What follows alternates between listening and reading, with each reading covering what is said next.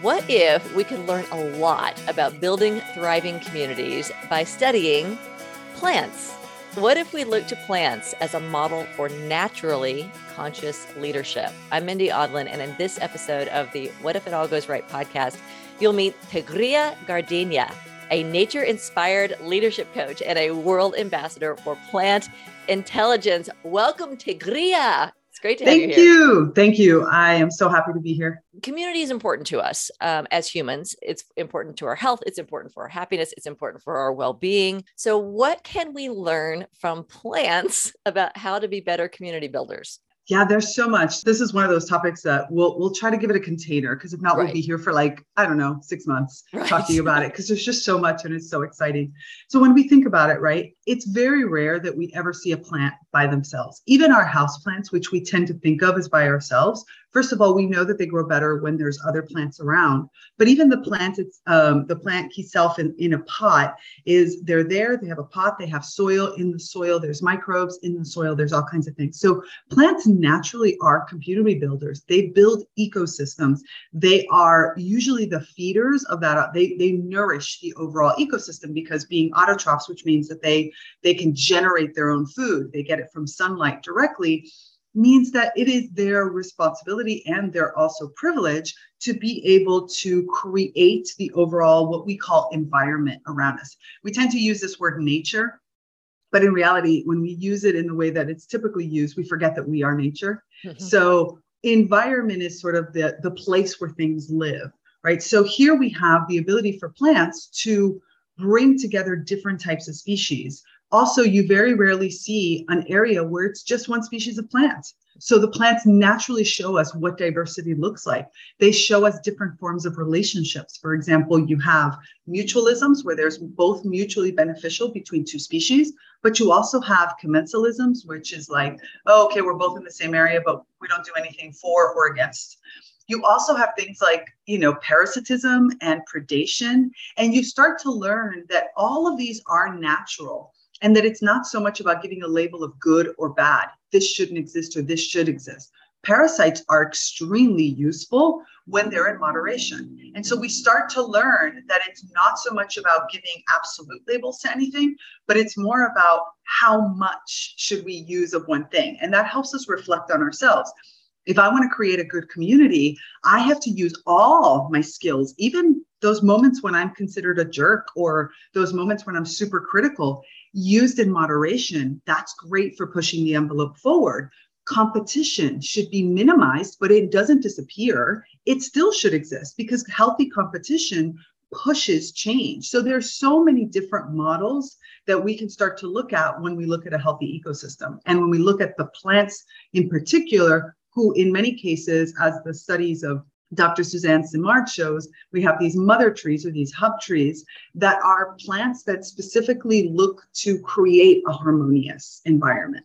Oh, and that's so that's my next question because one of the things we talk about in the What If Up Club is, you know, we talk about good and bad and we talk about polarity because we live in a world of polarity. Absolutely. And at the same time, what's true is that, you know, if we were to say, okay, it's all good. So what we're really looking at as conscious creators is cause and effect. So here's what is, here's the effect, you know, and there was a cause for that. And knowing that means that I can be a cause for what I want to create from this reality. So if I am consciously creating a vision, so are plants intentional as creators, or what could we learn from them in terms of intentional creation or fulfilling our purpose? Yeah, and this is an area that has been right on the forefront of the studies right now. So there are many people who will tell you, you know, plants don't think and they're that. But when you go look at the plant intelligence, and you go look at plant behavior, you realize that plants really are making choices. So when a plant encounters an obstacle or a situation that's new, they have to choose whether they're going to go left or right. They have to choose whether they're going to grow bigger in the space and take over, or whether they're going to instead pull back and make more space for others.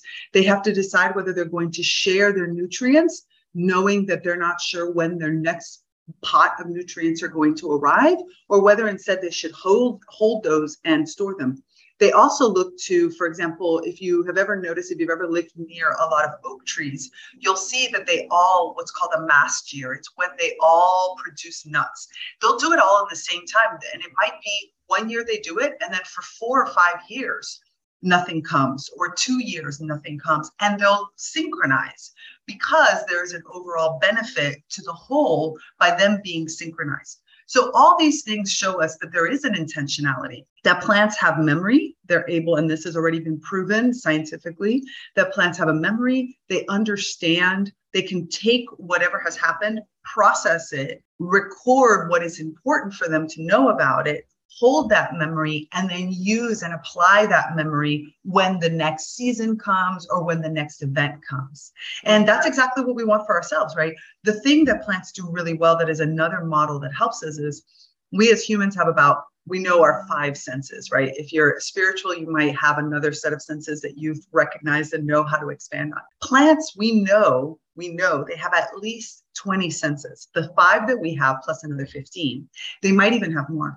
So this means that if I look at myself as a being of nature, I also have the ability to expand myself so that I can have that level of awareness of my location of my life of things that are happening. So there's really great models on how to expand perception and awareness and really start to look at yourself both as an individual because all plants can first analyze themselves as individuals, but also as the fact that I am always an individual in nature. I'm always so I'm always participating in nature. I'm observing nature and I am that nature. Mm-hmm. So we can look at these models to help us then make better decisions as an I inside of a we. Nice. Well, and that seems like a very important conversation to be having right now. So, yes. what do you see as the importance or the even the urgency of looking to the natural world, looking to the plant kingdom for guidance on how do we navigate the times that we're in? I see it in a few different ways. One, there's no better crisis management and resilience than the natural world. I mean, just look at a dandelion, like they grow everywhere uh-huh. and they can grow through cement, they can grow through all these things. So they have many lessons to teach us about resilience, about when to come up, about how to easily propagate so that we continue forward, many different aspects on that. But also, there is the part of what I have found the, that the, the deeper you go into your communication with nature, your conversations with nature, your awareness, or what I call your plants reawakening, so that you under you start to see nature in all of its aspects, like you know the the table that I'm sitting on is wood, and so therefore that's was a tree. So this is a plant that gave their life. So you start to understand better the world that sacrifices. What does sacrifice in a positive state mean rather than thinking of it as a loss? And more importantly, I feel like right now, when we go deeper into this com- conversation, what I'm seeing is I need to take less because when I'm so connected, first of all, I'm satiated in, from the inside out. So therefore, I don't need frivolous stuff that I would probably use to fill a need. Mm-hmm. And more importantly, when I recognize that everything around me, a being gave their life in order for me to have it, I don't want to waste it. I don't want to waste the water that it came from. I don't want to waste the piece of wood that was, you know, that was taken from the body. I don't want to waste the food that these different beings gave their lives in order for me to have.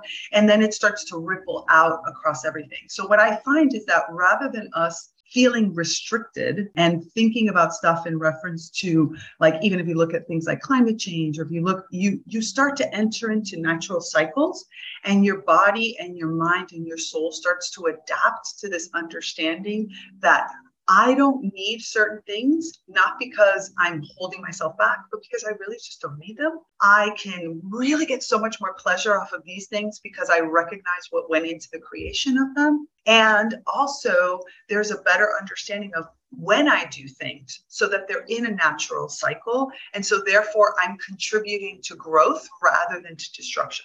So, there's a lot of different pieces that, at the deeper we get into this connection, which can start with just a walk in nature.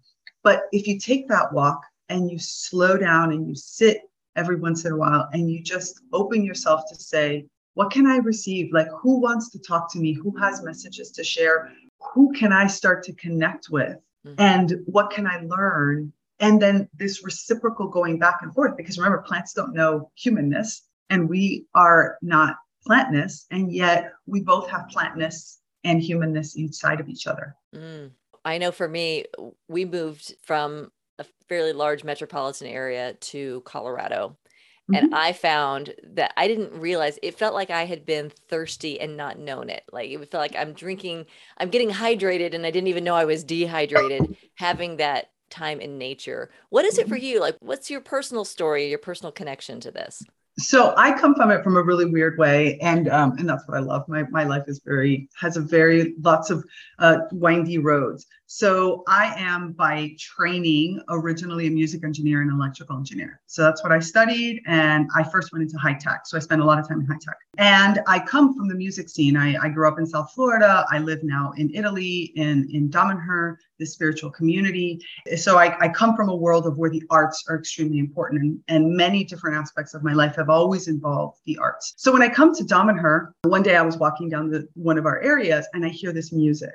And it was a music that was unlike any music I've ever heard before. And I followed the music and I discovered this box. And I was like, what the heck is this? And then I followed the wires and I discovered that the box was connected to a tree. It was connected to a plant. No, it, was, it wasn't a tree, it was a plant and a different kind of plant. And so when I started to understand that it was the plant that was making the music. So this is the music of the plants device. It's a device that is basically a musical instrument for plants. So my plant reawakening came through a combination of music and what language because we tend to think that music is a type of language, but in reality, language is a type of musicality because it's music that really is the foundational core. And that music for me, when I realized it was the plant, I kind of like looked to the plant and I was saying, why does this feel like nothing I've ever heard and yet so familiar? And that's where I started to be able to dialogue, to, to open a channel of communication through that music. So for me, that was my movement from plant blindness to plant reawakening started right there. And and and from there it's grown. Like I grew up also in, in a city in some aspects, like beautiful trees on the streets, but not a lot of like parks, at least in the sense of the way that I lived my life. And yet I had never seen the amount of like nature that was around me, the around of environment, the way the environment had developed. And then I was living in Italy, which is where I live still. And I'm like, whoa, I'm in one of the greenest valleys and I've never seen any of this. So it really started to make me see not just that kind of nature, but the nature that I love the most is that crack on the street sidewalk in a city where the moss is growing or the dandelion is growing the purslane or when you walk by a building and you see the the gutter type piece and the tube and all of it is covered in green. Like i started to see all the tiny ways that I had lost that awe and wonder, and how I was looking at a city through concrete jungle eyes rather than looking at it on the amazement of how much nature wants to be connect like to connect to our inner nature that these plants are able to pop up just about anywhere Yeah, so I am a big fan of Richard Louv and his um, mm-hmm. Children in Nature movement. And yeah. one of the things that really struck me that he said that really aligns with what we believe in the What If Up Club is he says, you know, if you're constantly trying to overcome the crisis, and obviously climate crisis is a huge, huge issue right now. He said, you know, if that's the the focus is we're always putting out literally fires, we're always putting out fires, we're always in crisis mode versus what's more powerful and what's more sustainable is to create a vision of you know what is the world that we want to step into? So what is this crisis giving us clarity for what the creation is so that we can live into that? And he talks about the idea of having nature rich cities like having nature like let's take our lifestyle and bring nature into it in a way. And i love i think about this the spider that, that is clinging to the you know the corner of the building and, and living and thriving exactly in the midst of us and sometimes we don't see that. So exactly. Not only that we've been taught to be afraid of a lot of those types of yeah. things so we're purposely trying to kill off and our definitions and our aesthetics um, of, of what is beautiful has unfortunately become cleaned off um, because it was like a traditional hygienic perspective. In other words, hygienic became beautiful. And that's why we like these like stark white lines and we want no weeds or as a, what they really are, which is just wild plants, where instead it is that wildness with the true diversity that is even much healthier for our bodies and our systems. And yeah. so this is where exactly we can open up to many things. I have a master's in what's called the vegetal future. So it's plants, social innovation and design. And I'm also a biomimicry practitioner. And so therefore the whole concept of like nature in the city and of what does a nature infused city look like and all these different aspects is very near and dear to my heart. How do we design ourselves better? And for this reason, going back to what you were saying about Richard Louv, whose work is amazing, we have lost to a certain extent also the ability to envision something where we're not in crisis mode or stress mode or all these types of things. And this is where the arts can be extremely powerful in combination with nature. So these are the cornerstones of the work that I do as a nature inspired mentor and a coach is really about fusing art and your connection to nature because nature will will whisper and will help you and will trigger even like i said physiologically awe and wonder which are the cornerstones from a scientific perspective to health. Health and wellness is really triggered by a lot of awe and wonder. We can trigger many substances within our body and create alchemical uh, transformations from that awe and that wonder. And at the same time, it is the arts that allows us to imagine the unimaginable. So I often will use art inspired activities in my courses or in the one-on-one work that I do with people for exactly that reason because it lets us come out of the box. It lets us kind of color outside the lines and create things. And that vision that's not crisis mode but is instead this is the vision I want going forward mm, you know I was just seeing some statistics around climate anxiety, like spe- a specific kind of anxiety that's emerging as epidemic proportions. And, you know, we have all this evidence around us that is giving mm-hmm. us that anxiety. So it's, you know, it's like there's anxiety when we're just making stuff up, and there's anxiety from just looking around our world. So as you think about the challenges that we face environmentally as a culture, as a society, as humanity, what are the possibilities if we were to look at the vision and the possibility of what what is being birthed through us right now what do you see as being possible? I, I think one of the things that I am loving and I'm seeing a lot that is possible for us to expand on is a life that is more in tuned with natural cycles. And even in a city where people think, oh, I can't do this, it's not true. Because, like, as we were saying, as our cities become more greened, as our cities start to invite nature back in and invite a wildness in, what happens is that as we spend more time in that natural environment, even if it's just cutting through a park to get to work in the morning, even just that allows my wildness to come out and inside of ourselves, like I said, we have our humanness, but we also have our plantness, that part of ourselves that is part of the natural world, and that and that humans are animals by you know by definition. So therefore, we can start to to trust our own instincts again. We can start to listen, to react to our own bodies again. We can start to break down some of the the social norms that have again, at a time when we didn't have certain information might have been useful, but today they no longer serve us because we've evolved beyond them. In order for us to start to look at things like daylight cycles better, change lighting in cities so that we can feel the natural rhythm of our daylight and our nighttime, um, where we can start to understand how plants work, how plants show us in the areas in which we live, how we could better structure our work day or our work year. So you see plants that go into a sort of hibernation. If you're in an area that has a lot of deciduous trees, okay, so what happens when I change the way that my work is scheduled throughout the year to take that down period, that introspective period, that period where I start to pull back nourishment? There's lots of information there about what nature is doing that is not just I'm awake and I'm asleep. It's it's way more complex in a good way, yeah. and we can start to learn about all these things. And I think that that's naturally going to change the way our bodies react to the changes in climate. Because some of the climate work, without any doubt, is the exaggeration of what we as humans have created because of our footprint. So our our Earth is reacting to a whole series of different because that's what happens, right? I get stimulus and I react to them, cause and effect, as we were talking about earlier. And on the other side, nature has the capability to adapt, and I am nature. So, therefore, it's not a question always, although many times it is, of stopping. Mm-hmm. Some of it is adapting. How do I adapt to this? I can't purposely change in one moment the heat index that's happening, right? It is there, it's here already. What does my body need to do to adapt better to it?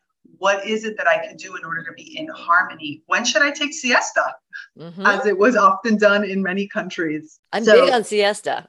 big on siesta, right? But siesta was a, a natural reaction, especially in Spain, to a workday that in the middle of it had you know extreme heat my family is cuban and so my mother's school day when she was a child was broken up because of the heat of the day.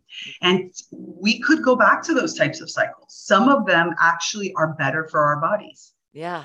It's really fascinating. I've stopped setting alarm clocks in the morning and I, you know, here in New York, so we're very far north. The days are long right now and I'm incredibly productive. Uh, it wasn't that way six months ago, but uh, but I'm finding that I get a lot of energy just, you know, to not have the normal nine to five. The structures that we've put around ourselves, the boxes that we've put ourselves in, aren't necessarily the healthiest for us. No. And, and you just said it perfect. Not only did you say how productive you are right now, but six months ago, you weren't productive. And we beat ourselves up when that happens. We're like, what's wrong with me? Am I depressed? Am I this? And it's like, wait a minute. It's not the time of the year for me to be productive. What am I supposed to? The question is going to what if? What if what what if I was to give myself permission to be in this what am I supposed to be in this period? Yeah. Am I supposed to be planning? Am I supposed to be introspective? Am I supposed to be gathering up information? There are times, if you look at trees, uh, specifically tree growth is an easier way to see this. You will see that there's times for gathering, mm-hmm. there's times for giving, there's times for using, there's times for storing all of these different cycles exist. And that is a great analogy to help me when I start to say, oh, something is wrong with me because I I'm just not productive in this period. And it's like, oh, maybe you're not supposed to be the kind of productive that you're thinking of, the doing the productive. What if it's productive, but it's just in a different kind of it doesn't look like what we exactly. decided productivity looks like because we're exactly doing, doing, doing. Because there is a huge, huge benefit to the human body. If we look at our ancestors, if we go back to the beginning of like Stone Age, there's a wonderful book called Stone Age Economics that, that outlines a lot of this. But if you go to Stone Age society, society, they were much more affluent than we as we are today. And the reason is they spent a lot of time in contemplation. Mm. Contemplation was big. So if you looked at hunter-gatherer societies who were very in tune with the natural environment, people think that they were living kind of like, oh, I'm starving all the time. Absolutely not. They would only really hunt for a short, in a course of a month, they might only hunt for two or three days. And then the rest of the time was done in the family in the in the community in contemplation in all of these different aspects so society didn't have that like i have to produce every single day kind of thing and that was because they were much more in tune with what was going on in the natural world around them I love that. So for people who are like, I am resonating with this, like I want to go deeper into this, how can people learn more about you and really learn more about how they can connect with the natural world around them? So there's two ways. Actually, I'll give you three, but they're connected. So one is if you go to my website, you're going to find a lot of information. On my website, you will find, for example, my plant spirit, wild plant. We talk a lot about like animal spirits, but we right. very rarely talk about plant spirits. And mm-hmm. especially as we were saying earlier, resilience. I mean, wild plants, which are AKA weeds, by the way, but for those that, that are, you know, weeds. Right they are extremely resilient. So I have a quiz that allows you to identify who is your spirit wild plant. And your spirit wild plant, then it gives you, brings you into my sort of community environment so that you understand.